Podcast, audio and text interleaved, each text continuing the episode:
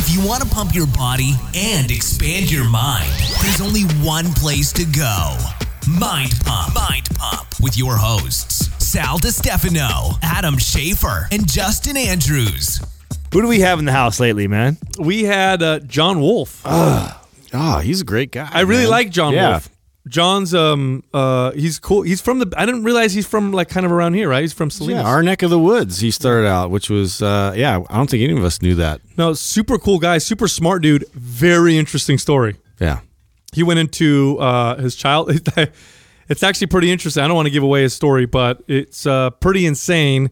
And then uh, what's most insane about it is he's like the coolest guy ever. Hmm. And when you hear his story, he's got every reason to be I'm gonna go ahead and say he may be one of my favorite Onnit people, dude. probably. Yeah, think he- yeah. you know, He's up there He's with Kyle. there, yeah, yeah, Him I got a lot of love are my for Kyle because Kyle was our boy Yeah. before Onnit, and so I don't know if he counts. Like he's not like hmm. somebody we Kyle met- special is different. Right, right. He's he, he's in his own special class. But John may be one of my favorite people that I've met over at Onnit so far, man. Yeah. Really, really good. Our people, He's a- right? He's, yeah, a, he's, he's, a good he's dude. one of our people. yeah. He's the CFO uh, at Onnit, the Chief Fitness Officer. I don't know that that was a. Is that a thing? They- Why yeah, not? I love these titles. They, Why they not? If you can have a over there. financial officer, why can't you have a fitness officer? You know what? More, more, more businesses need us that type of CFO. A Chief Fitness Officer. Right, right. They got. They might have the financial guy, but they got the nobody. Nobody's staying healthy. He's definitely the guy. Right. If you were gonna if you were gonna have someone do that, that would be the dude for sure. Uh, on Instagram, you can find him at Coach John Wolf. Uh, and also, I do want to uh, mention there's only four days left for our promotion this month. That means that you only have four days to get free forum access to our Mind Pump private forum. In order to do that, you have to enroll in any Maps bundle. Now, bundles are where we take individual Maps programs and combine them together, like Maps aesthetic and Maps performance. We combined those together, added some modifications, and made it the sexy athlete bundle. That's just one example. We also have the super bundle, which is a year of exercise programming. And what we do when we combine them is we discount them like 20, 30% off anyway. You also get free forum access on top of that. Um, if you want individual Winning. programs, yeah, exactly. If you want individual programs, you can find all those also on our website, mindpumpmedia.com. So just go there, check them out, pick one. go check out YouTube as well. I wanted to mention, like, we did a couple videos with John Wolf, and he is a master of wielding the mace bell around and the iron club. Yes, so dude, he dropped We got some some great content. uh, great coming in tips, hot. great uh, knowledge when it comes to all the unconventional lifting. Right. Right. Excellent. Dude's So, badass. without any further ado, here's Mind Pump interviewing John Wolf, Chief Fitness Officer of Onnit. You guys don't sell any programs right now. It's all classes. Is that how it's all structured? Or Yeah, I mean, uh, as a matter of fact, the the reality is the only way we deliver that type of content is at the gym right now, and you know that's not scalable. You know, originally we thought, oh, you know, sometimes you see what's already done in the marketplace and you get stuck in trying to recreate what other people have done. So originally, some of the ideas that came up were affiliate gym type models or things like that, and we realized, like, man, that's that's not us. You know, why why would we recreate what's already out there? I came in and I wanted to create content in terms of info products, of a variety of different types. But then the uh, the business was already well established in the hard goods, you know, the the, the physical pieces of equipment and and then the supplements. So everything was about these tangible goods, and we started selling digital downloads of products that other, that we sourced from other people. But the way that they were delivered was you know, just to be honest, subpar. So the experience of consuming those items wasn't enjoyable. And with a brand like Onnit, I think that the consumer experience is a big a big part of the process. The way it feels to consume the items. You know, you look at the uh, like they just did these huge label redesigns, which you know since I've been there three and a half years. We've re- redesigned all the labels multiple times, and each time is this huge project. You know, but I was busting Aubrey's balls about that one. Did you? Yeah. Or did you listen to the episode where we interviewed him? yeah, man. yeah, yeah. Because I was talking about like some of the like hardest decisions that he's had to make, and he brought up the labels. I'm like, what labels? Like the, the fuck? You guys having a hard time with labels over there? What's going on, man? a- I mean, it's a lot of, it's a huge project. It's all your products. it's huge. I mean, that's what you have to realize is too is uh, one of the challenges is there's, there's this uh, perception of abundance when it comes to Onnit, right? And and there is abundance. There's uh, so much goodwill.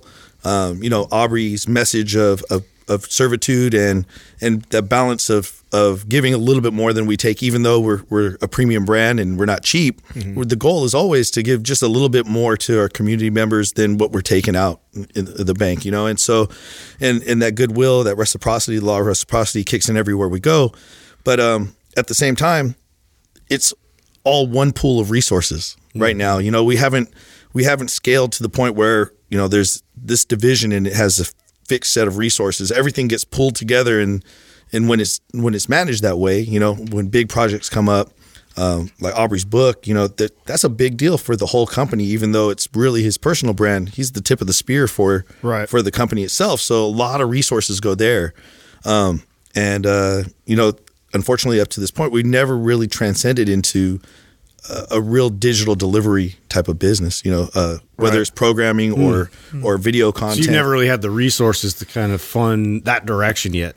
Not yet, but thankfully we're, we're about to bridge that gap right now. So Oh, really? Yeah, yeah. So um, we we saw a huge opportunity in the marketplace with with the goodwill we have, with the large community we have, to do something that is a little more consumer friendly. So in that in that way, you know, a lot of the content. So you were you, we were talking about like, hey, PDF content programs.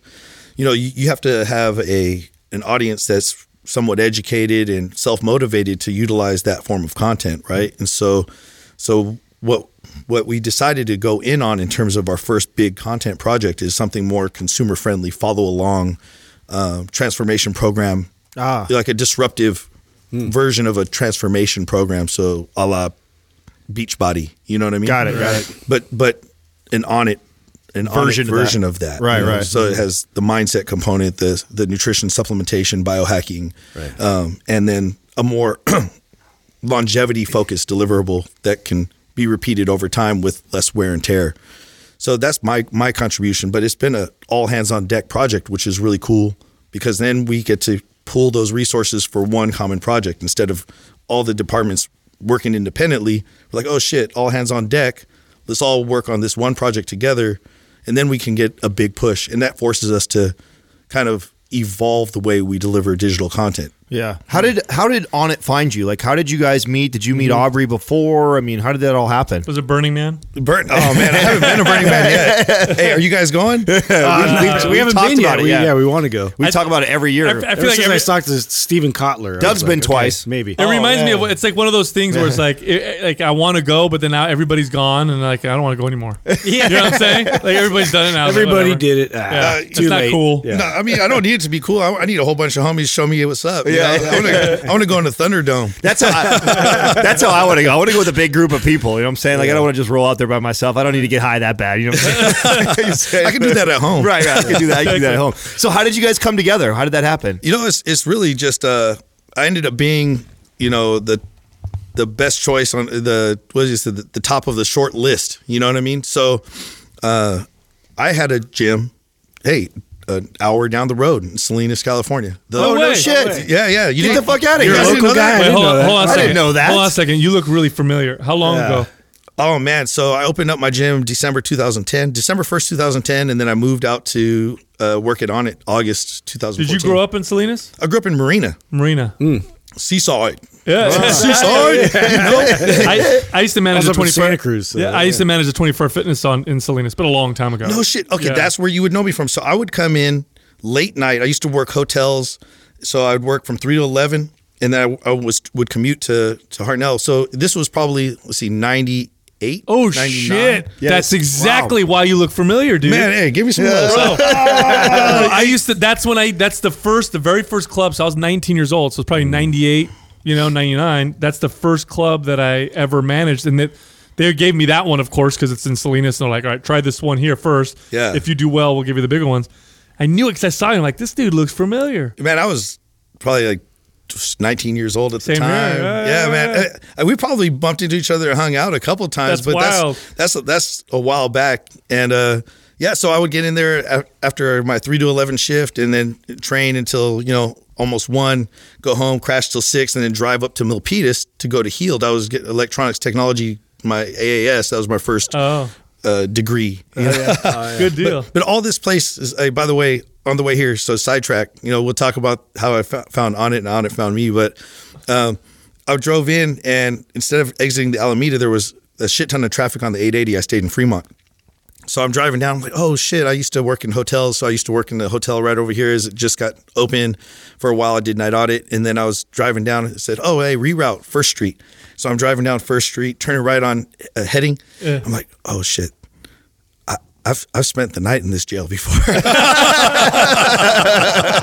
Bad memories. like no, I mean it was good memories because it, it gave you perspective. You know, Hey, sleeping on a metal bed, Right, with right. a Life's fucking- changed quite a bit. with with a are folded up looking up blanket as a pillow. You know, You know, I'm a pillow person, man. You know, I want a cold pillow. A folded up blanket never gets. Do you know cold. what a huge market Damn. the pillow industry is? I was just talking to our, our marketing team, and they have obviously they work with other companies besides just us. And he was telling me that he just let go of this company, and that the, the pillow industry is like one of the biggest. It's a Really? He told me like per month there's like three million searches for pillows. man? I didn't even know that it was that Damn, big. I didn't that's know it was an industry like that. Pillows are that fucking big of a deal. I'll tell you what. If I come over to your house and I like your pillow better than mine, I'm gonna buy. I'm gonna buy a whole new set of pillows. It's Uh, true this though, is- right? Yeah, Yeah. And- we, and- we've all stayed at like a hotel, and you felt like that. Oh my god, that pillow was amazing. Where were we? We just stayed at a house where we were all jumped. And they had up. great yeah. beds. Yeah, we were all That like makes yeah, that makes the sleep for me for sure. and this shit's not cheap. You know, a new mattress, new pillows. That shit's not cheap. No, Not at no, all. No, not at all. But so so so okay. You you start off. You're in the you're in the Bay. You're in Salinas area. What does your fitness journey look like to get you to where you get a, buy a gym? You, you're running your own gym. okay, hey, this is a, you know, I think in the fitness industry, maybe more people relate to this story than not, but maybe it's not necessarily something that people share publicly.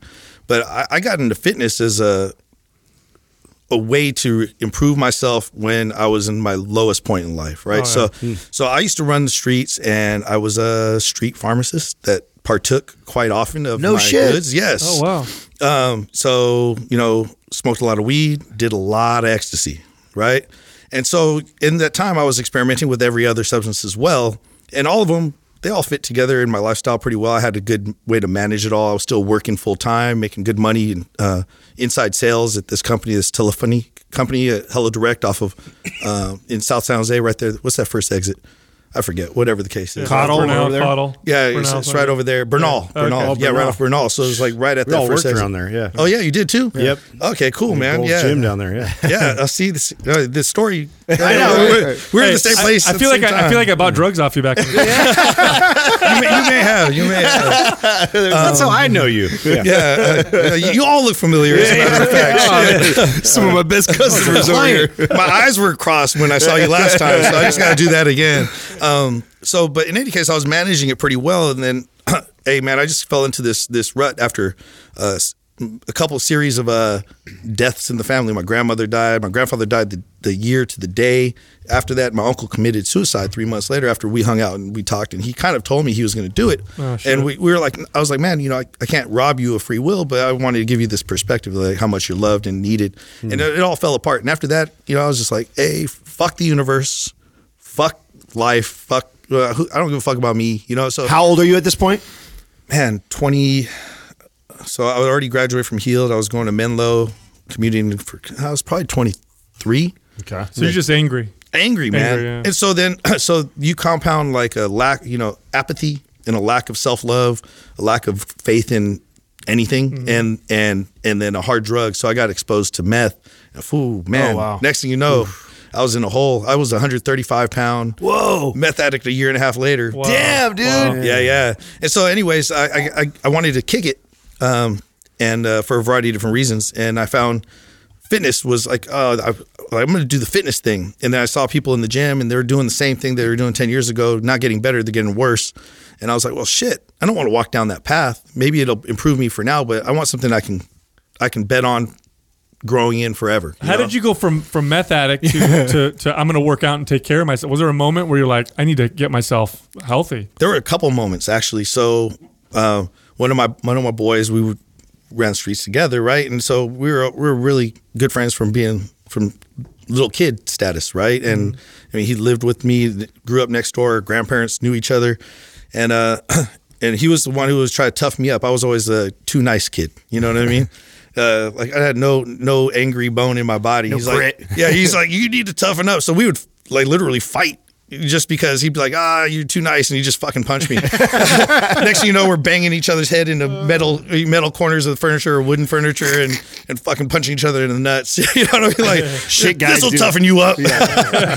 um. Anyway, so so you know, fast forward, we're in our twenties and we're both in the game, and one day I, I go do drop off something for him, and and then I'm like, all right, I'm out, but I'm just the shell of who I am, and I, you know, I'm tired, have no. When you're that fatigued, you, you guys know you work hard. Sometimes you're so tired, you have no emotional, Yeah. you know, bandwidth whatsoever. So I'm like, here you go, give me my money, see you later. And uh, he just grabs me by my shoulders, looks at me, and it's like tears are streaming down his, his face, and he's like, where the fuck is my friend? Who the fuck are you? You know what I mean? And I was just like, and I was just like numb. I look at him, I'm just like, oh, oh see ya. you know, and I was like, get in my car, and it took me maybe a couple hours. I go home, and I'm thinking like, man, you know, I should have really felt something, felt something uh, because I'm I'm actually very empathic. You know, I'm super emotively driven in life, and and I didn't feel shit. so it made me really kind of. It was like a instead of mind pump, it was like a mind fuck.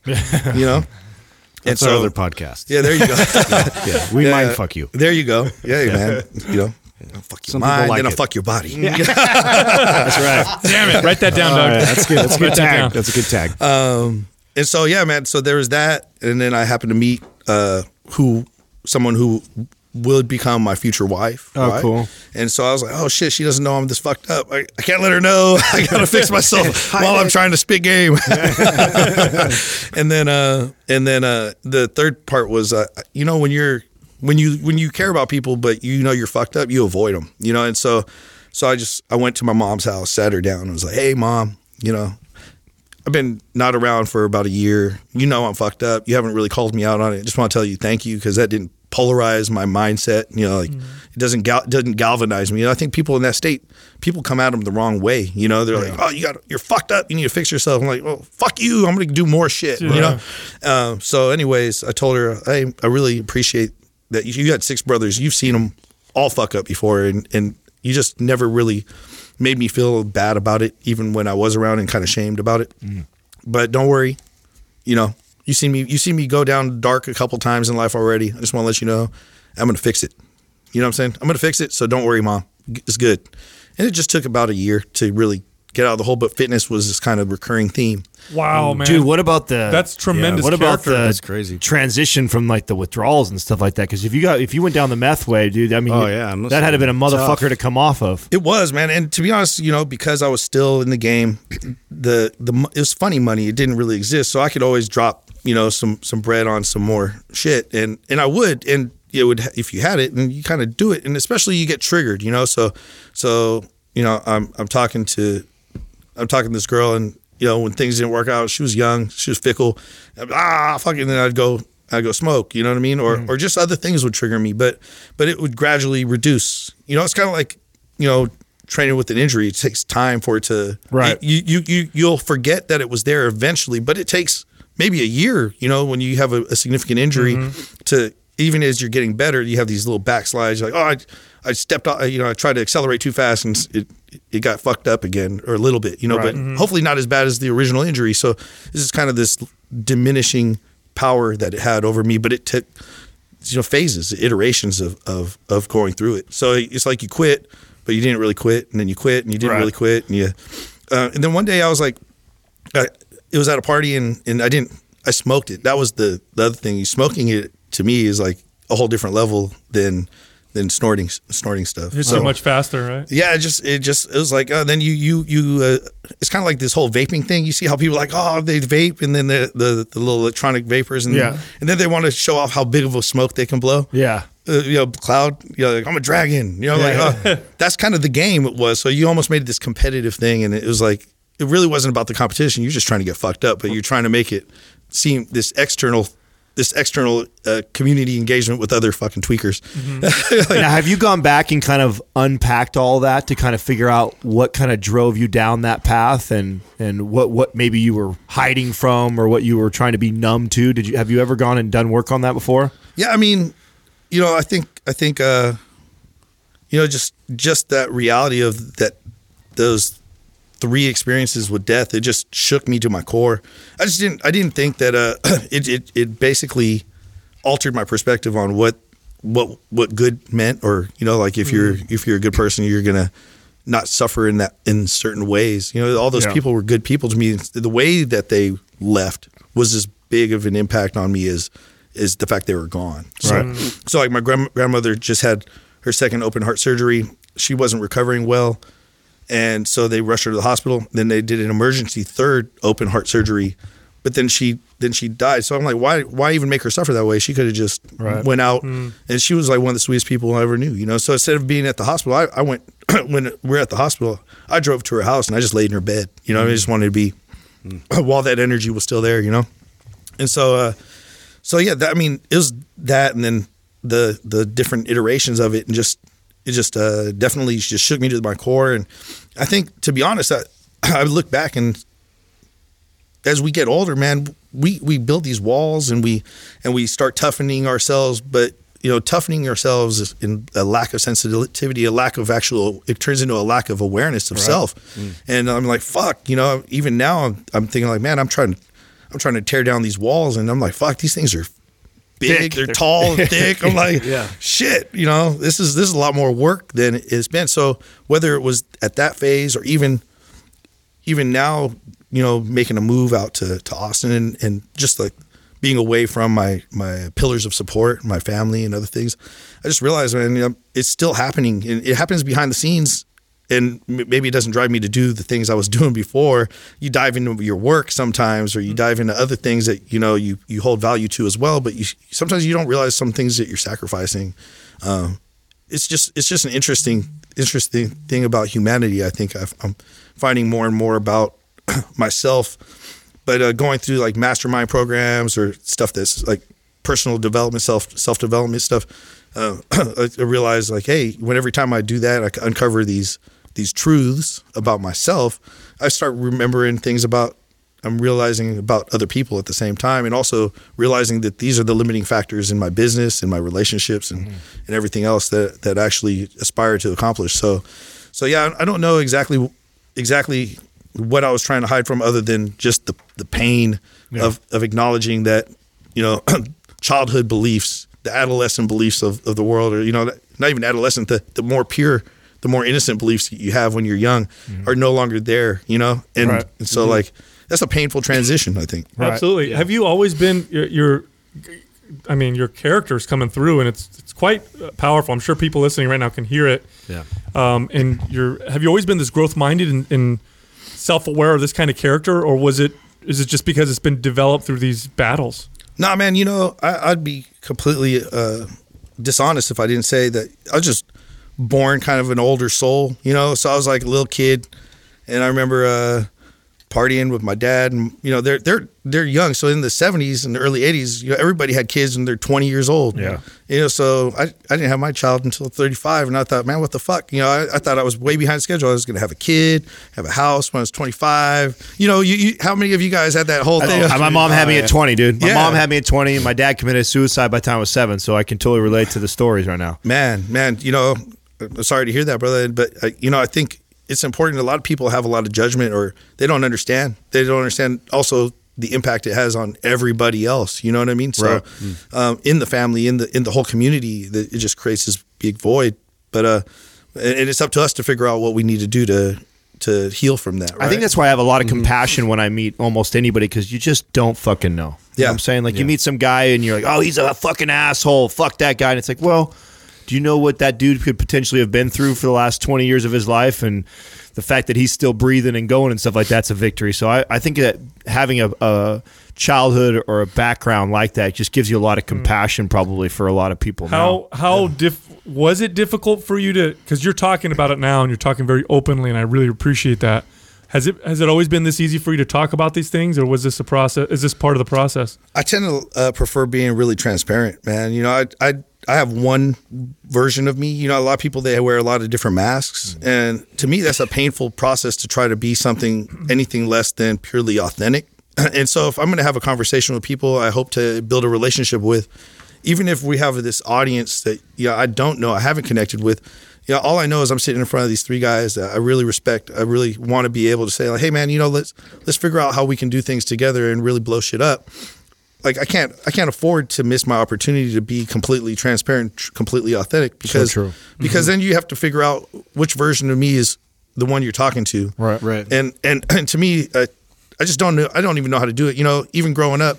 Uh, a lot of my boys would give me a hard time. They call me like sensitivo or something like that. Like, yeah, yeah, you know, I'm like motherfucker, you're the one upper. I'm the sensitivo. Yeah, you- you- I don't know if you remember. There's this uh. commercial where they had like the different types of dudes, and there's always the one upper. Yeah. So Yeah. like, you, oh, like you came in with a new car and he put out his Lambo key or something like that. Oh, my God. And then it, there is the joke is like, oh, this guy, he's oh, sensitivo. He's over here writing poetry at the bar. Yes. But the thing was, they give me a hard time because it's like, oh man, you know, check out that girl. She's she's feeling you. I go talk to her. I'm like, yeah, nope, not into it. You know, and it's like they're like, no, you just just close. It's like finding a rhythm. You know what I mean? I'm like, nah. To me, it's not really like that. You know, it- anything that feels inauthentic doesn't feel uh, Feel right. it doesn't feel right. You know, is is just not worth it. So you're terrible at lying. I'm horrible at lying. So if I if I try to be here and you you hear a lot of ums or you know me trying to fabricate things on the fly is just It don't work. It's just not it don't gonna work. So you- I, so I totally identify with that. I'm the same way. You go through all kinds of stuff in your early 20s. You you start to get yourself cleaned up. You find fitness. You start working out. Where do you where do you finally move your way into the gym industry and get a gym before you even meet Onnit? Oh shit, man! Eh, to be honest, there's a couple. There's a phase that kind of bridges that gap. So, Oh, yeah. so um, I was uh, I was like, okay, I'm going to get this certification, and and then it was there's a practical in Santa Cruz. I worked with the you know well known retired bodybuilder, and I'm like, man, this dude's in pain. You know what I mean? So, not to say that you can't do bodybuilding in a way. Now there's so many different perspectives you can integrate into that and have a, a, a more like functionally aesthetic aesthetically pleasing. I think Adam's done a great job of that. You know, I've seen him do uh, some some some wild movement shit, and, and he's a big swole dude. You know, and the thing about it is, is like, well, you know, a lot of that wasn't part of the perspective before, right? But uh, so I just didn't realize that at that time even. Because everything was so dogmatic and everything was so compartmentalized, even at that point in the early 2000s. So I got that and I was like, okay, cool but this is the same shit I was doing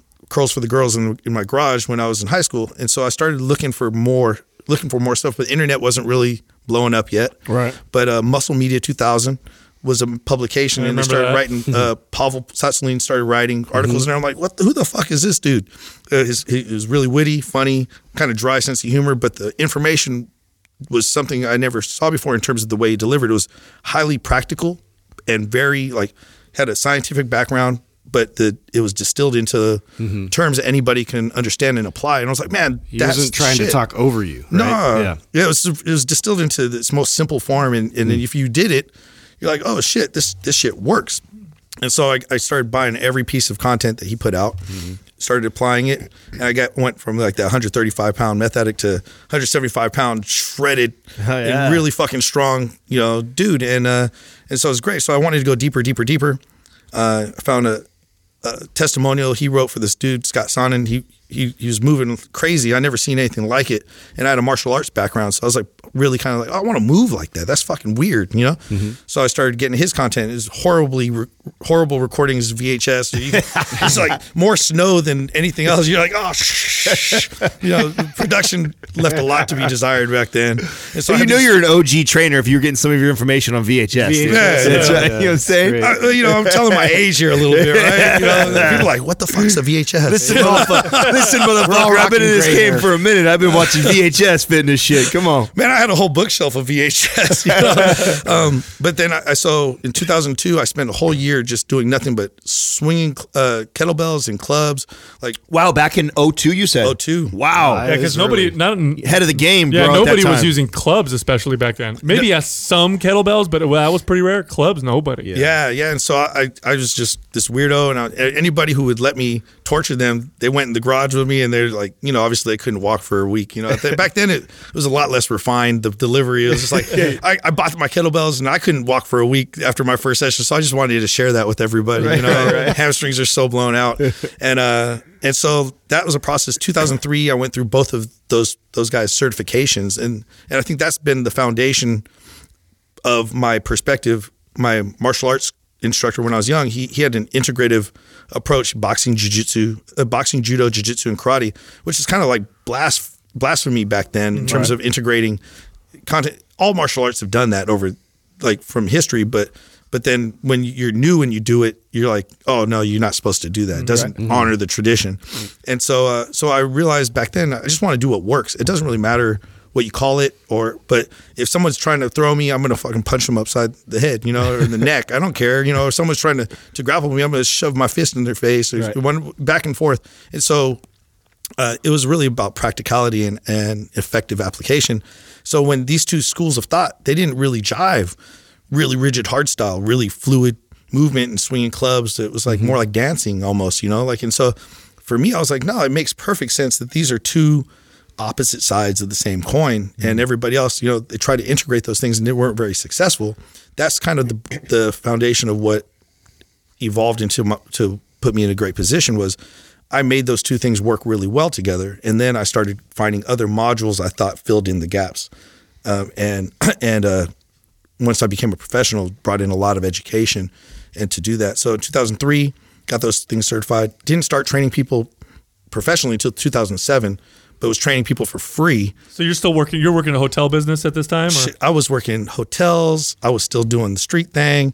I was working uh, behavior sciences with autistic kids. I was working in mortgage. I was Damn, working- dude. What? Yeah, Wow. yeah. Yeah, Hustle, doing- hustling. Yeah, yeah, hustling. whatever whatever game there was that I thought you know I could take some skills away from. Um, that, that's that's what I was I was trying to do. So I thought real estate was important. I was trying to get insurance. They wouldn't give me a, a state license, right? And, they, and tried to work in real estate as a, as a real estate agent. They wouldn't give me a license, so I just worked in the industry. I managed a team, a processing team. I managed a team of uh, of of loan originators, and so I was still I was still in a position of authority and control, but I wasn't able to like hold a broker's license or, anything Right, else right. like that. Yeah. So you're doing that. Then when do you actually get your first gym? So 2007, I start training people at Gold's Gym, right in Salinas. Uh, I was this crazy.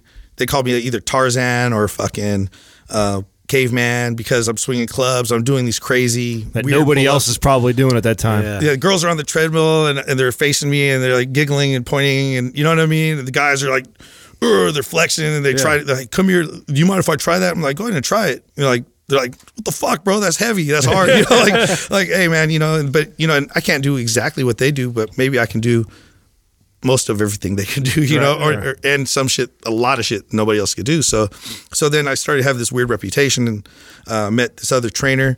He's like, "Oh, you're in Salinas. You're crazy, Vato, man. Hey, you you like this other crazy fucker? You know, he's here at night. You need to come back at night and catch up with him. What's his name? Jim. Jim Romig. I was like, okay, cool. So we, I catch up with the other crazy fucking trainer in the gym, and then we start you know, architecting some type of future where we could collaborate and share share visions and do stuff like that.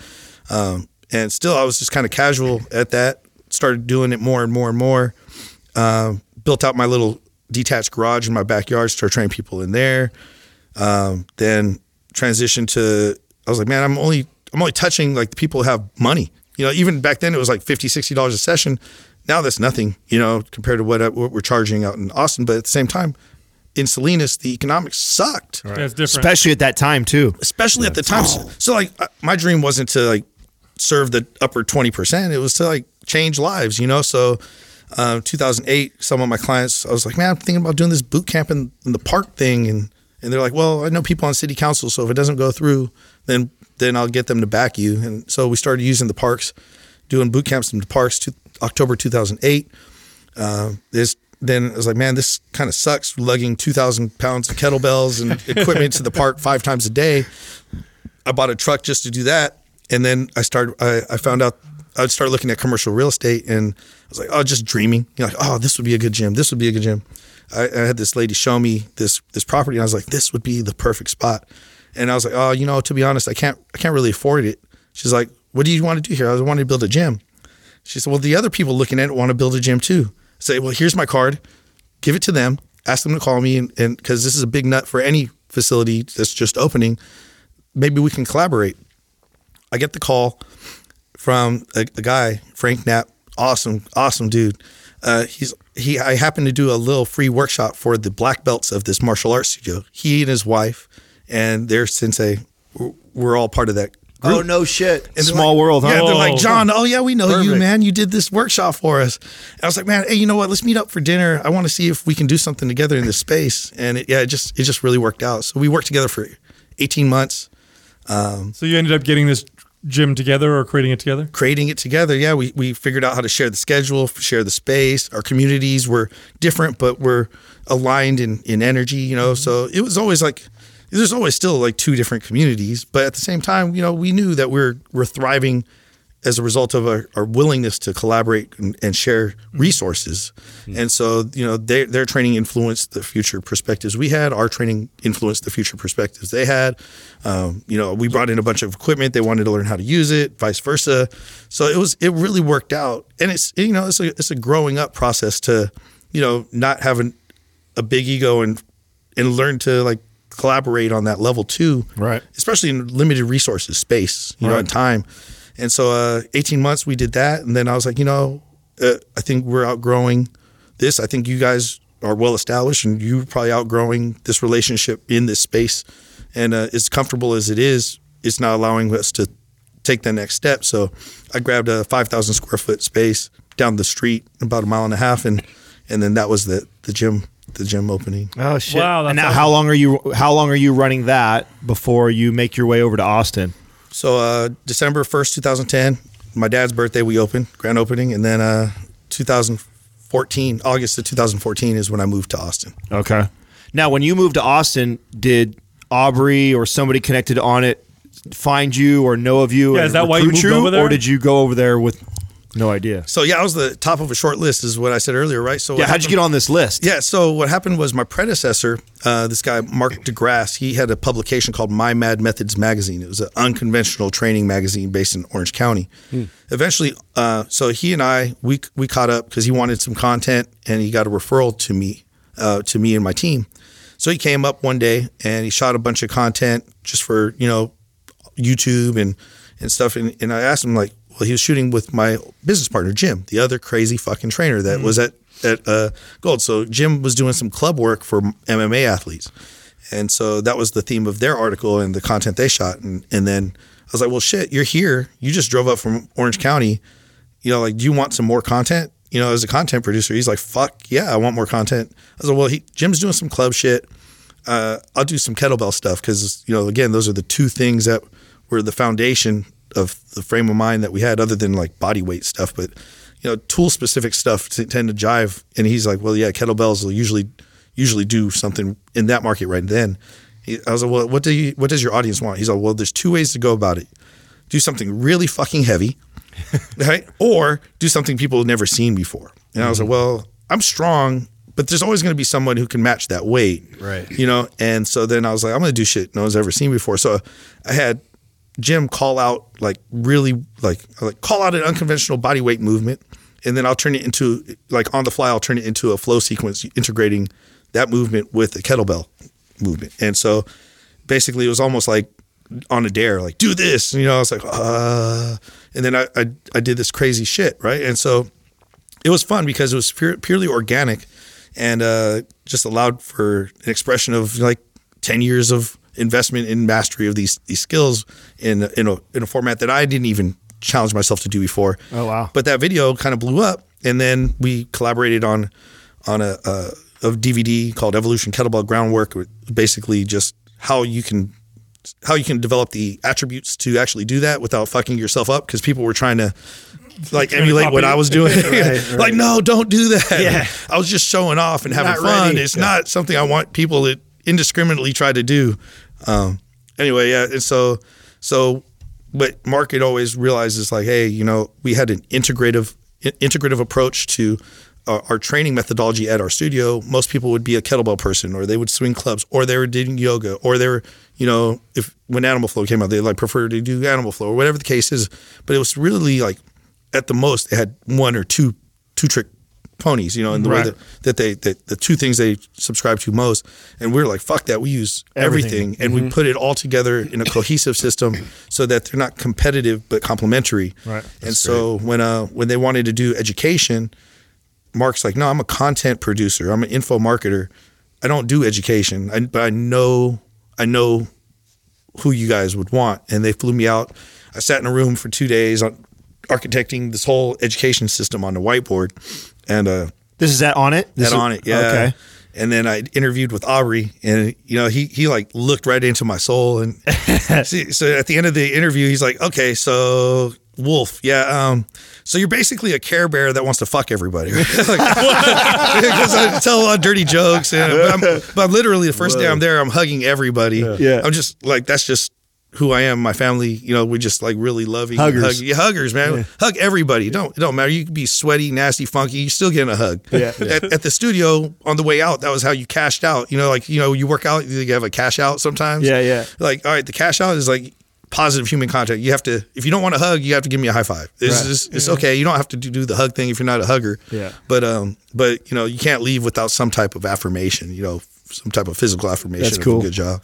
But uh, yeah, so so after that, that was in April. I went back to Salinas, started architecting, like re- refining the deliver the the the curriculum, and that was our back then it was called level one. It's now called our foundations courses. It's basically like a smorgasbord of all the different methodologies and a, a framework of how to understand how they plug and play together and play nice together versus you know just oh just mace or just club or whatever. And so it's a really cool thing because then people is like almost like going to a big las vegas buffet. If you never had you know they all have the, the different tables. Like they have the japanese food table they have the it- italian food table they have you know the dessert table that's my favorite. Um, yeah. but if you never had some of those foods and a lot of people in you know a lot of people if you don't grow up around here here we we've had it all right and, and we are culturally diverse play as culturally diverse places you can be san jose monterey Right. Melting Like, pot right here. yeah, I, I can tell the difference between a Vietnamese, a Korean, a Japanese, a Chinese. Most people can't. Right. Yeah, you, you just blunt, you know lump them up into one. Right. You know, Right, right. and you're wrong all the time. They're, they're, wrong all the time. I can say I can say thank you and hello in almost all those languages, and I can order food in almost all those languages, right? And, That's and, great. And almost every other one too. But um, but uh, yeah. So so that integrative approach, I kind of t- totally lost track of what I was. Well, what's cool, what's cool about where you're at right now, which is, you know, all of us had found Onnit. I don't know how many years ago, and Justin was, I think, the first one to find it and turn all of us on. And what it's mm-hmm. now hearing this story, it's really cool because what turned us on about Onnit, besides the cool branding, because I do like the branding. Is this piece was you was what you brought to Onnit because we had all been doing this for 15 20 years and one of the, our biggest pet peeves with the industry is all the tribalism. yeah, is all the tribalism and the separating so many great tools and great modalities that should be intertwined for the, for uh, for a human optimization for the average person who just wants to be a better human. Like you should be using all these fucking tools, but nobody was really presenting that information. It was I'm an Indian club guy, I'm a mace guy, I'm a bodybuilder guy, I'm a runner guy. You know what I'm saying? It's like Never made any sense to me. It Yeah. never made any sense to me because even though I may not personally be doing all these different modalities myself, I could see the value and the benefit and I could respect and appreciate them. And as a trainer, it was like, wow, I could really see how something from this can benefit this particular client over there. And if I'm being an honest trainer, I'm going to try and do the best thing for the client. And sometimes that means that you look at your tool belt and you got to add a new tool. You know mm-hmm. what I'm saying? If I have a screwdriver and a hammer, sometimes I may need something else that's going to do the job. I may need saw or something like that. And, you know, looking at all these different modalities, they exist for a reason. Yeah. Onnit did that very well. And that's what really, you know, drew us to that. And it Well, shit, like you it was a lot of your it was you who did that really well. Let's be honest. I mean, that's uh, knowing that story now. I didn't know that's how. I didn't know if Onnit had all these ideas. Then they found just Right, some didn't know if badass trainer and they came in integrated you. it. But you really integrated all the systems into Onnit. Uh, well, the systems, yes, but uh, to be honest, the vision was already there, right? So on That's it where they already- wanted to go. Yeah, they wanted to go because they already had. Well, Aubrey's a philosopher and history buff, so you know the reason that they had clubs and maces is because the historical context of it. But the reality was is like uh, the evolution of the education is is the result of me, the refinement of that stuff.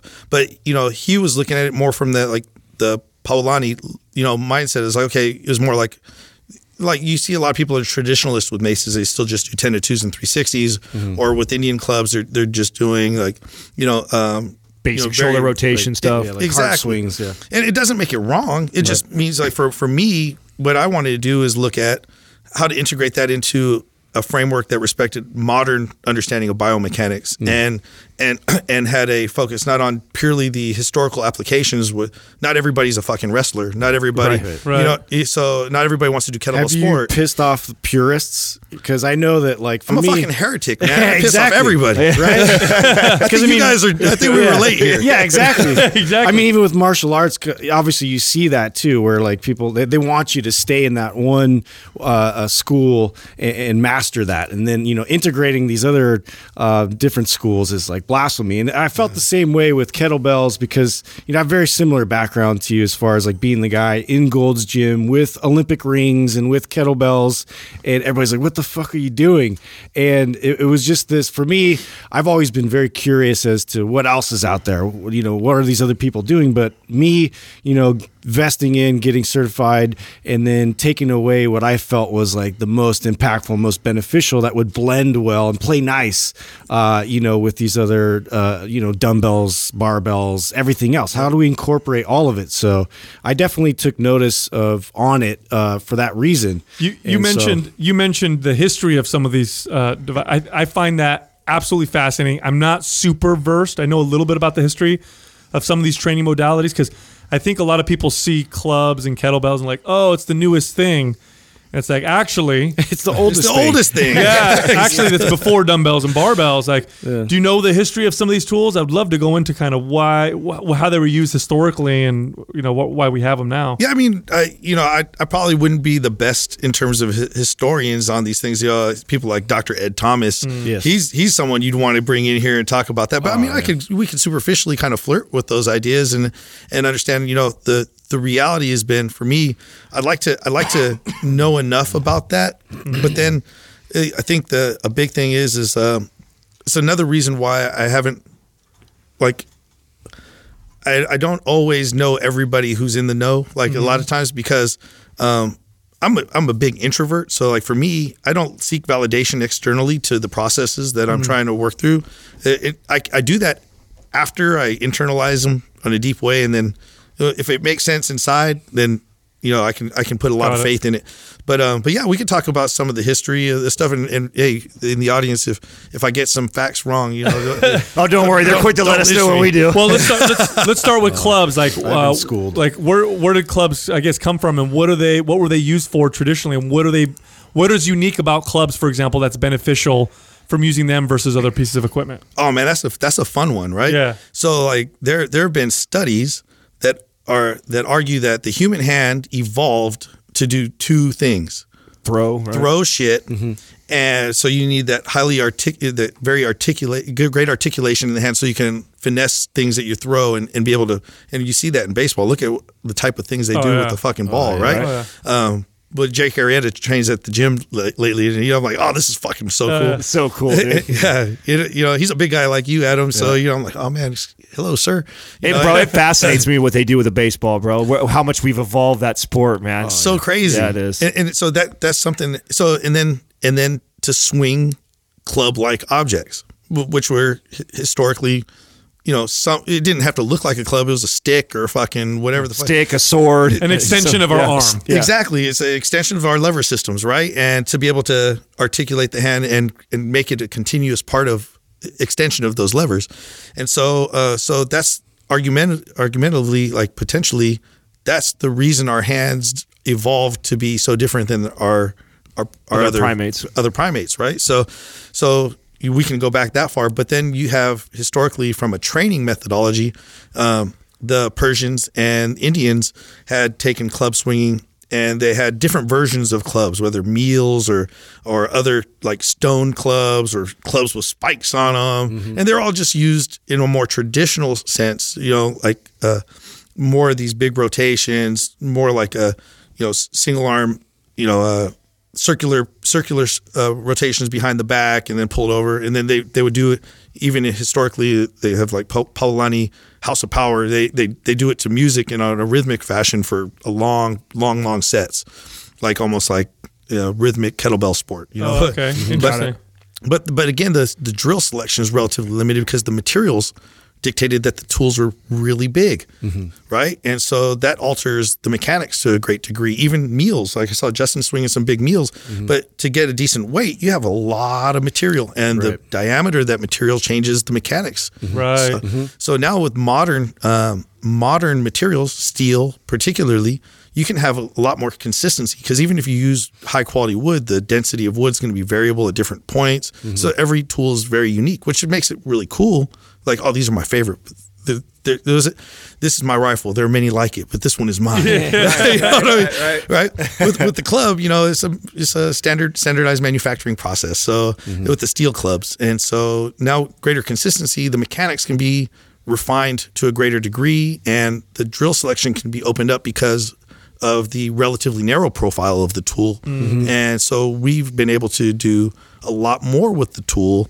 Um, with these modernized clubs, and again, you have to give credit to to Scott for that. Interesting. Um, you know, So he the clubs- was the first one to do that. He's part of TACFIT, right? Yeah, TACFIT. I used to so I used to be the director, U.S. director of education for their systems, so Okay. both circular strength training and, and TACFIT. So clubs really good for that articulation of the hands and wrists and Rotational strength. rotational. Rotational strength. Okay, Yeah, rotational strength. Yeah, and and so you know that's that's the rotational strength is actually a recurring theme. Of All the tools. I'm about to. you We talked about being a you know heretic and blasphemer. Yeah. uh, we're coming out with the unconventional barbell course at the end of March. Um, so it's it's like Easter weekend. But if any of you guys want to come, dude, you guys come. So you're gonna do a bunch of weird stuff with barbells. it's, it- it's it's it's more. You, I do a bunch of weird stuff with barbells, no doubt, but it's less about imparting doing weird stuff with barbells and more about an understanding of how to challenge the, the thought process of why you only use barbells the way that you use them, mm. and then empowering people with it's for all of our education. Not about a library of drills; it's about a thought process, mm-hmm. right? And and about the ability to validate why you're doing what the fuck you're doing oh, because wow. because we don't want a bunch of drones saying, "Well, John Wolf said this." Like, no, no, John Wolf never said that. John Wolf asks questions. John Wolf says, "Well, what is the fucking outcome you want? Who are mm-hmm. you training? What's their history? You know?" And then then we can come up with a unique, you know, game plan. But but uh, So rather than teaching people what to think, you're teaching them how to think. yeah, when that's it comes what, to this. uh, hopefully that's what I'm hoping we're doing, and giving them tools to to connect to their clientele in a more deep and uh, you know, like a, a little more. Man, it's about trust and communication. Like psychology trumps physiology. You can have a perfect program, but if if if you're coaching somebody, the interaction you have and the trust they have in you, it drives response. You know what I love Way. about talking with uh, trainers who've been trainers for a long time who are really good trainers? Yeah, they get that. Yep, because you know if you if, if you've got a bunch of people trying to come up with an answer to a problem, and you've got a lot of people working really hard, they're really smart, and they've got lots of integrity. At some point, they're all going to come to the same answer because there's one answer, you know, or at least a set of answers to the particular problem. So. It's crazy. I've never met you, but a lot of what you're saying, we, you're echoing a lot of what we said, Yep. and it's like it's just because it's the truth. Yeah. You know what I mean? Yeah, it it it uh, multiple sources of validation of, of of truth of the truth, right? And so so it's a lot of times now people are like, no, nah, fuck that. I was the first one to do that, motherfucker. You weren't the first one to do shit. Yeah. um, you may be the first one to express it in your words, in your you know your unique experience that got you there is very valid and very valuable. But fuck, human beings have been moving the same ways for millennia. Somebody long before any of us dancers have fucked up and done better movement than a lot of us. Um, you know, people have been expressing themselves through cultural dance and movement and and training in a variety of different ways. Since before we could record it. Exactly. We're I- leaning on shoulders of giants, and, and oh. I think we all just forget that, and like it becomes this ego thing. Of like, Oh, well, so I came up with this system, and you're, you know, you're copying my system, and this and that, and that's like all I see. It's so time. ridiculous. I, I remember going. I went to the Louvre Museum, which is in in Paris. It's a wonderful museum. It's one of the best museums I've ever been to. And there was an ancient. There was a section with ancient like Greek and Roman art. And I and at the time I was training in Brazilian Jiu Jitsu, and I, I had learned this particular position that I had learned. Right. So and it just wasn't. It wasn't in my mind. I was just walking through this this art section, and there was a tablet that was about that size. So you know, about the size of like a normal size poster. And on the tablet, carved into the tablet, was were these wrestlers. So this thing is like, I don't know, 2,500 years old, 3,000 years old. And they were doing, a, it was a move that I had learned like last week that I thought was this new cool, like, oh shit, this is a new cool. I'm like, that's fucking, this move's old. this shit's been around forever, man. It still works Yep. though, And it's that's it right. still works. That's Stuff right. that works sticks. Yeah, That's yeah. right.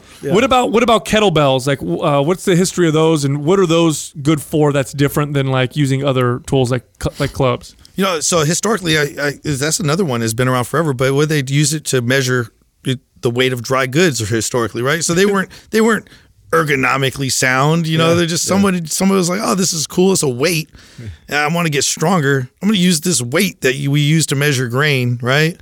And so then of, all of a sudden, you know, it evolved. So it was a measuring tool first. Yeah, it was a Oh, measuring tool that. First. Like hmm. you know, you're at the the farm or at the market, and it's like, okay, well, it's a pood.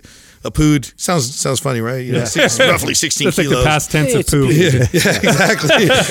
I pooed. Yeah, exactly. Yeah, so I'm pooing. I might poo. I pooed. I pooed. Yeah. So you go to you go to go buy your your you know sixty pounds of beef, and they they they counterbalance it with the, the kettlebell. Yeah, exactly right. So that's from from what my understanding. That's the original context of it. And then the guy who's probably weighing every day starts to notice he's starting to get more jacked, "Damn, in, I'm jacked in his shoulders. Like maybe I should start doing this the other hand. And then- huge. There you go. swole. um, yeah, exactly right. And so then you know, m- you know, then then it became this sport in Russia, right? I, I don't know the evolution from there to mm-hmm. there, but but then there's our understanding of modern kettlebells who came from Pavel's, you know, transporting of kettlebells over here and and him doing kind of what what I like to think I'm trying to do is like well applying modern modern science to mm-hmm. our, our current understanding of movement and training into a tool that has a time you know time honored tradition. And and so then in doing so he he polarized the kettlebell thought process right you had the the the sport and you had the hard style The RKC, yeah. yeah, and so um, so that's been really cool. But I love kettlebells because of the versatility, the portability. Man, you know, like it it still bridges the gap of traditional strength training and then ballistics and offset load. So it's but it's not offset to the degree that a, a mace or a club is. So there's the Easier to teach, maybe. a little bit. You know, in some ways it's harder. It's really weird. Um, if I want to teach a swing, I find a narrow stance, like a you know, like if your your stance is a hip width, mm-hmm. and you look at like skiing or like a vertical jump, you would naturally explode off off of that platform, like your narrow stance. So, uh, two relatively light clubs outside the legs, swinging in that way is much more natural than a mm-hmm. short lever because the timing, like the longer lever, it lets your body entrain to the timing much more easily Right. versus uh, the short lever and especially in the Because your hips want to break too early all the time with a kettlebell. Exactly. Yeah, I've the same thing. Exactly, but with the clubs, you, it's really easy because you can even see them in your periphery as they move. You, you with the kettlebell, it just it drops, and then you, you want to, you know, people you almost lose sight. Yeah. Plus, the damn thing's moving right towards your nuts. If you're dude, you know what I mean? Valid point. Yeah. Yeah, well, I, and I tell people like play chicken with your nuts. You know what I mean? Like, Yeah, yeah. Trust me, you'll move. You'll move.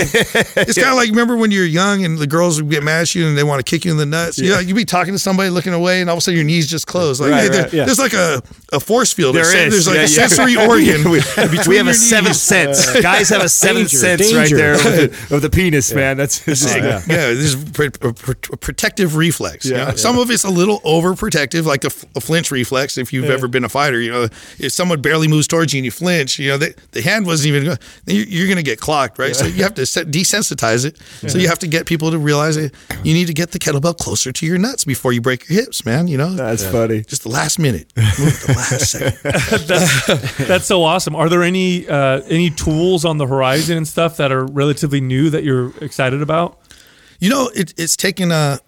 Uh, with- I don't know if this new new-ish or there evolutions of of other tools that have come out. You know, Yeah. so um, What about the Bulgarian bag? that's what I was Yeah. about to bring up. I was about to bring up. So the Bulgarian bag, it took me a while to really like appreciate it to the degree it is, uh, of, of, of how powerful it is.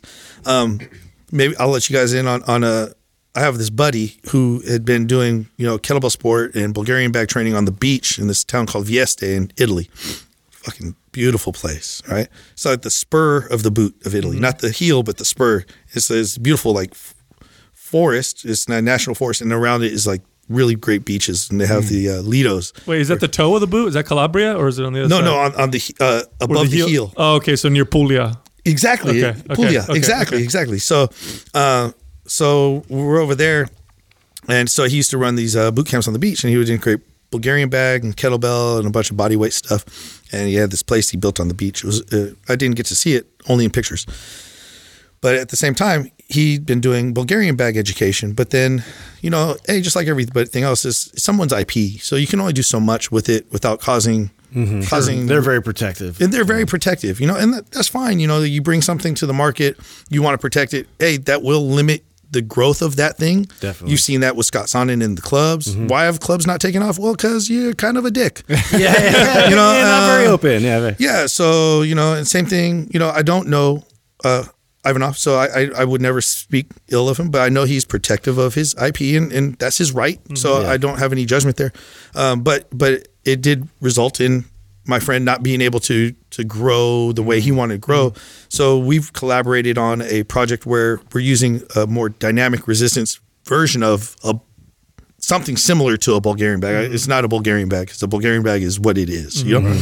So it's a he calls it the Hydrocore, and so it has uh, variable handles because one of the things with the Bulgarian bag is those nipples. They're really challenging, and if you're distracted because you, you can't hold on to something, it's really hard to learn. You see that with the clubs as well, right? It's so challenging in a very unique way.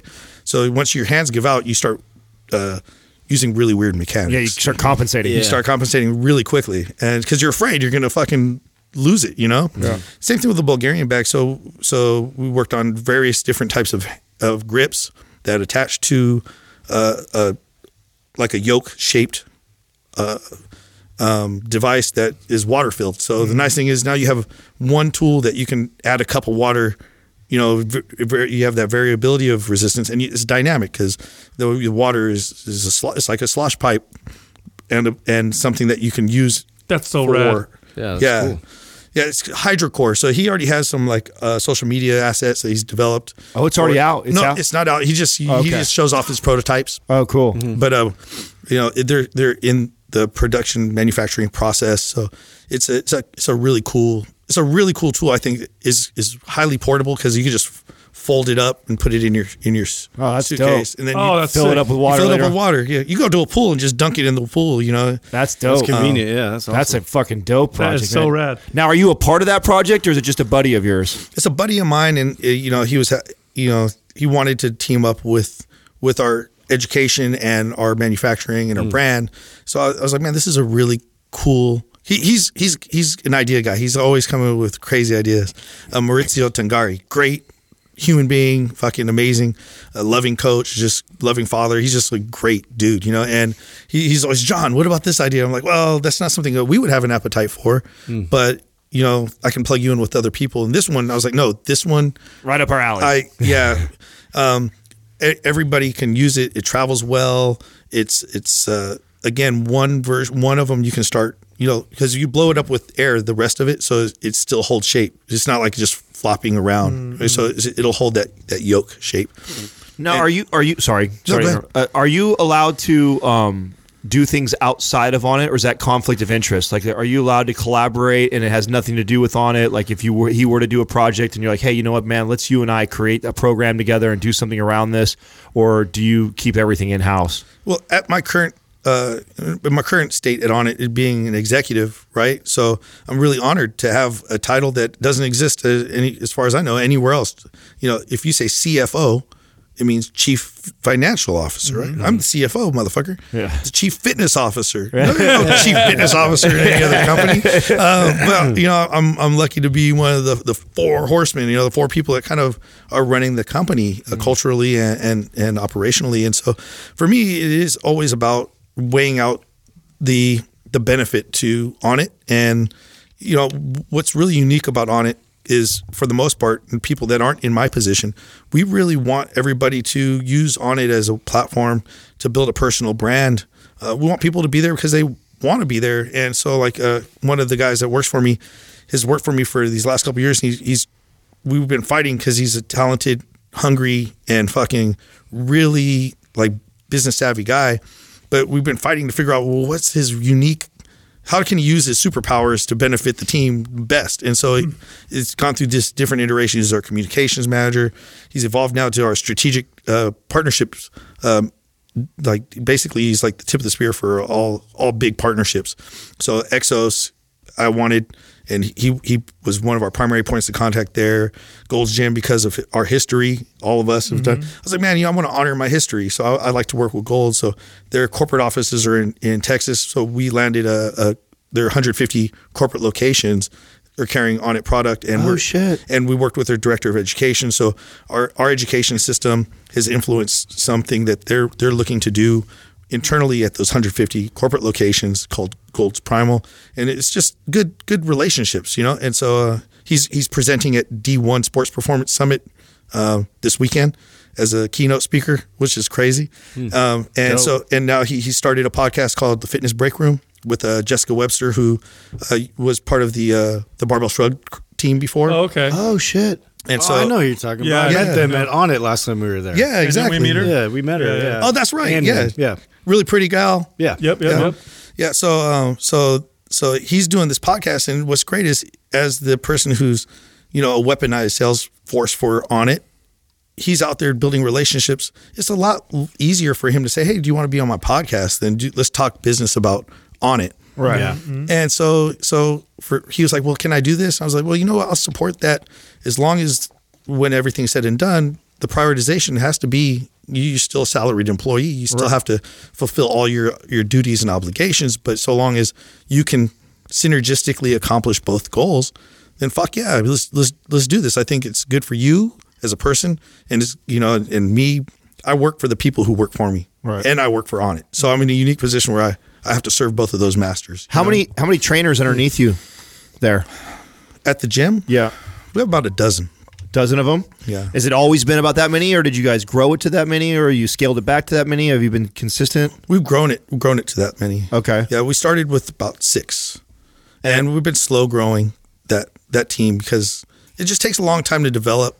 In when you have something that's really comprehensive and you have a brand that's that's respected that way, it's better to grow it slow and develop those people slow because when people can't deliver the deliver the service in a way that's in line with what we're putting out there in our message, Right. Then it, it, It's got to be quality control. Yeah, it is. Total. And that's why we don't want to do affiliate gyms. That's why we don't want to put up more Onnit gyms all over the place.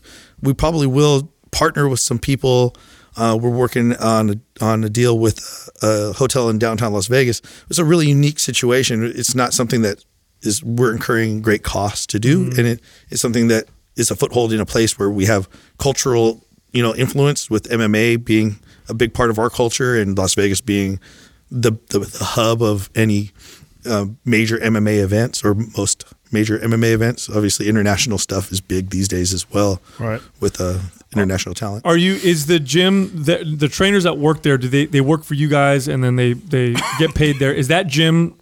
Are you guys trying to make that gym profitable, or is that just part of the whole brand? And so it's not so much like let's make this a profitable gym, like if you owned your own gym. You know what I mean? Yeah, it's more of an experience. You know, it's more of a, a validation of the philosophy of training uh, because That's what it feels like. It feels like it doesn't feel like because I've worked in gyms for more than half my life, and it doesn't feel like you're walking into a commercial gym that's trying to Bust people in and out. yeah or make their money because it's because it's a gym. It feels more like it's just an extension of the brand, if Yeah. you will. So okay. Yeah, I mean, you know, ultimately, what we've realized fitness is the uh, the marketing arm.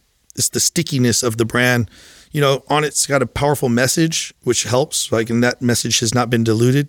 Uh, and then, and so, like, as far as you know, our founder's message is Onnit's message, right? So Aubrey's message is Onnit's message.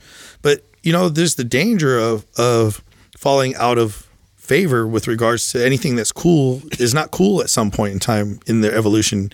You, you, you get big enough, you become more corporate, whatever the case is. Mm. And so what, what we're finding now is through fitness and fitness education, we have a stickiness to that, right? So like we can impact lives in ways that people, people, if we do like an ad or something like that, we talk about fitness, it's such an easier conversation to have people know that they need to have a fitness regimen. They need to invest in their physical well being through movement, practice of movement, a practice of meditation, a practice of whatever the case is. Versus, it's a harder sell to say like, put this in your in your body, eat this, you mm-hmm. know. And so, so it opens the doors to new conversations. A lot of the the big partnerships that we're we're seeking are, are through. The, we're like thankfully like you guys just validated right. Hey, we really loved. We we held Onnit in even higher light because of the approach of our education and integration.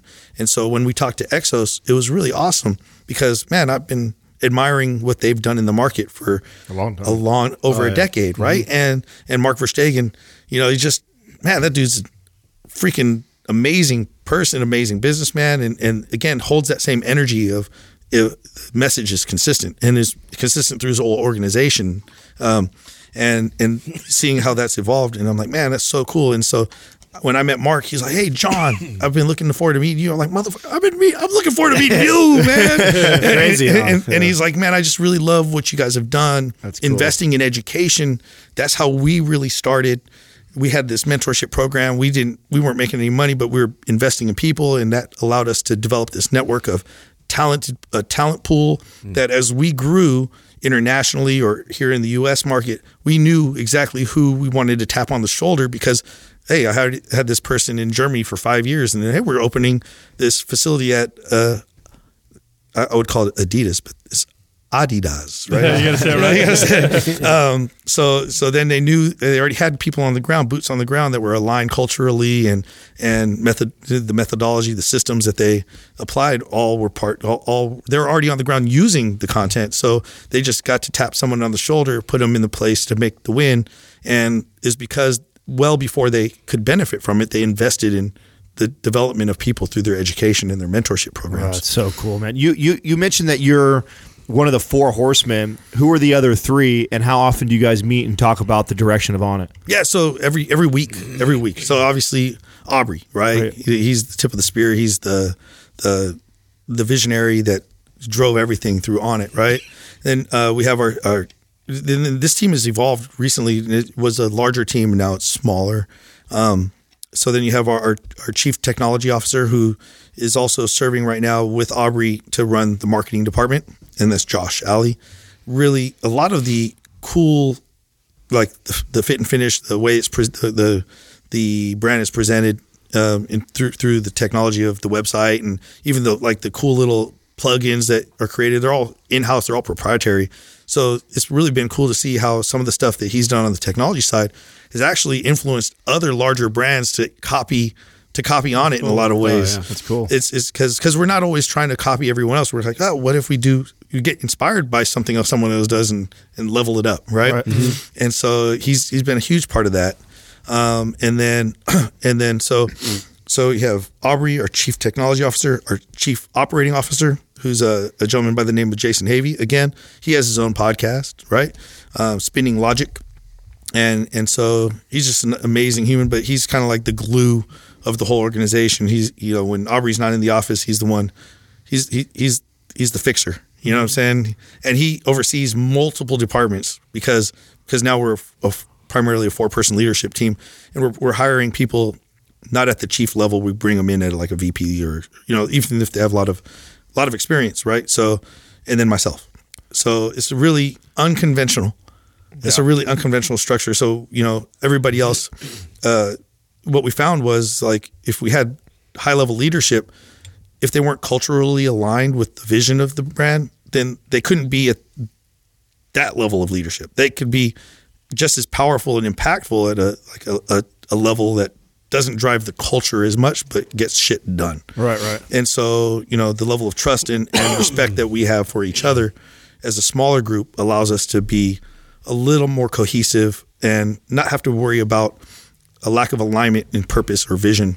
And so, there, it, I think it's it's a it's a new evolution. The company's constantly evolving, and uh, it's an honor to be at the table with those, with those other three people. Oh fuck yeah, that's know? a big deal, man. What was it that what what was there a, an event or something that happened that made you guys all come together and realize we need to narrow this down to the four of us that really like you said was there something that happened that made you narrow that group down this is just natural evolution. You know what I mean? There there was an exodus of, of a handful of people that you know a, cou- a couple of people that were at the table, and and uh, you know whether that was of their own accord or or, or a decision made from the rest of the leadership that it really doesn't matter. You know, those people were great people and they all contributed, but at the same time, what we just found was like the people who stayed, the people who are still there, they're they're the ones who hold more common vision for what's what's needs to needs to happen. Yeah, That's you know, awesome. being in a position like that, I I mean, obviously it it comes with a lot of responsibility, and there's obviously some fucking really cool parts. I mean, the fact that you get to be a part of the major defi- decisions that happen with Onnit's fucking rad in itself. But with that, probably comes with some hard decisions and stress too.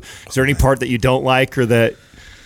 Yeah, dude. You know, I think I think leadership comes with the ultimate responsibility. You can't live in black and white, man. You, it's never clear, and and you're impacting people's lives positively or negatively with every choice you make. You know, um, acknowledging that and still being able to, you know, make the decision that's right for the the entity, the the, the organism of Onnit, because it's a living, breathing thing. You know, and is driven by that the belief, the common belief, and and and then also like sometimes good people are not meant to be part of that team anymore. You know, it doesn't make them less good, doesn't make them less powerful in their own right. But um, you know, there's like there's a, they say there's three C's of, of hiring. I don't know if you ever heard that, but I always add a fourth. So it's like you got your character, which is the utmost importance uh, to have someone of character when they join your team. Otherwise, it's going to be really painful. But then you have secondarily, even if they're of good character, are they a culture fit, right? And then the competence, which everybody wants to hire on competence, but it's really not nearly as important as the first two Hundred percent. because I can teach people to do whatever I need them to do as long as as a leader I know what I want to have done. But Right? Building character is much more difficult. Right? Oh, it's impossible. Man. yeah, yeah. Life does that for you, Yeah, and if it hasn't, then I don't want you. And then the fourth one is circumstance. So like, and Onnit, we're always hiring people that are like on the uptick. You know, like they would call it like hot and don't know it yet. You know, like oh that guy has raw talent. He just needs to be nurtured and and or this gal has just got so much potential. And so like we want to nurture that and be part of that process. But a lot of times that means that they have to be in a position where they don't need to command like an exorbitant amount of, of money at the same time that we're trying to develop them. You know what I mean? So so like uh, a lot of times in the gym, you have to bleed before we want you to be like you have to show you're really going to be in alignment. So you have to do be an intern. If you're so well established um, that you, you can't do that, and your ego can't take it, or your pocketbook can't take it because you have too many responsibilities in life. I totally understand that. It just doesn't necessarily make you Not the right circumstance. it's just not, not the right good fit. circumstance, man. So, and that's okay, you know. So just acknowledging, um, in so many different levels, all those things all the time, like oh, because you know you get emotionally attached when you see something in somebody. You're like I want, I want them to be part of this. Yeah, yeah. You know, and uh, and sometimes it's just not gonna, it's not the right thing. Right. You know. well, shit, man, you're uh, you're a pretty awesome guy. They've done a good job with you. Thanks, man. For sure. Yeah, for sure. I think you're very, very valuable to to Onnit, and uh, you've got a great story. So I'm glad you came on the show. I think our audience will enjoy it. Oh, I'm excited too. We're gonna rip some good content with you Do too. some nice YouTube videos. Yeah, so we'll shoot some good videos, and and I'm sure that this uh, relationship will continue. I mean, we abs- Onnit stood out to us, and it's really exciting to actually fight. I think every time we came down there, we missed you. You know, like every, know. ti- every time we're there, Seriously. and everybody kept saying, "You got to meet John. You John, you and John. You guys got to meet John." Like everyone kept telling us that. Yeah. We're like, "Well, where the fuck is John at? John's never here." Yeah, yeah. Bledsoe. I remember one time you guys were at Paleo Effects, and he's like, "Oh, we're gonna go do this this collabo uh, collabo podcast with the Mind Pump guys." And then I was like, I was kind of in the hot hot. You know, hot. You know, I was in the doghouse or something. Like I was like gone too long all the time. so I was like, oh yeah, I'm gonna go. And I call home like, no, no, no, I'm not gonna go. He's also okay. We're, we're gonna do it at like 11 p.m. I'm like, oh yeah, definitely not gonna. Go. you guys do these fucking podcast marathons when you're out Oh, on the man, road, right? crazy. Oh, we go crazy. crazy. That might have been the Yeah, it does. episode that Barbell Shrug lost. yeah, it was. It was Yeah. that one. Yeah, it was, mys- that. it was mysterious. Yeah, Very mysterious. we tease him about that. all Yeah, the we tease them all the time about that. Excellent, man. Well, dude, we'll definitely uh, for sure be in touch. I look forward to the content that we're going to produce uh, right now today, and uh, I'm glad we got a chance to finally introduce you to our audience, man. Yeah, thanks for having me on, guys. This has been a blast. Thanks, on. bro. oh yeah. Thank you for listening to Mind Pump. If your goal is to build and shape your body, dramatically improve your health and energy, and maximize your overall performance, check out our discounted RGB Super Bundle at mindpumpmedia.com. The RGB Super Bundle includes MAPS Anabolic, MAPS Performance, and MAPS Aesthetic, Nine months of phased expert exercise programming designed by Sal, Adam, and Justin to systematically transform the way your body looks, feels, and performs. With detailed workout blueprints and over 200 videos, the RGB Super Bundle is like having Sal, Adam, and Justin as your own personal trainers, but at a fraction of the price. The RGB Super Bundle has a full 30 day money back guarantee, and you can get it now plus other valuable free resources at mindpumpmedia.com. If you enjoy this show, please share the love by leaving us a five star rating and review on iTunes and by introducing Mind Pump to your friends and family. We thank you for your support, and until next time, this is Mind Pump.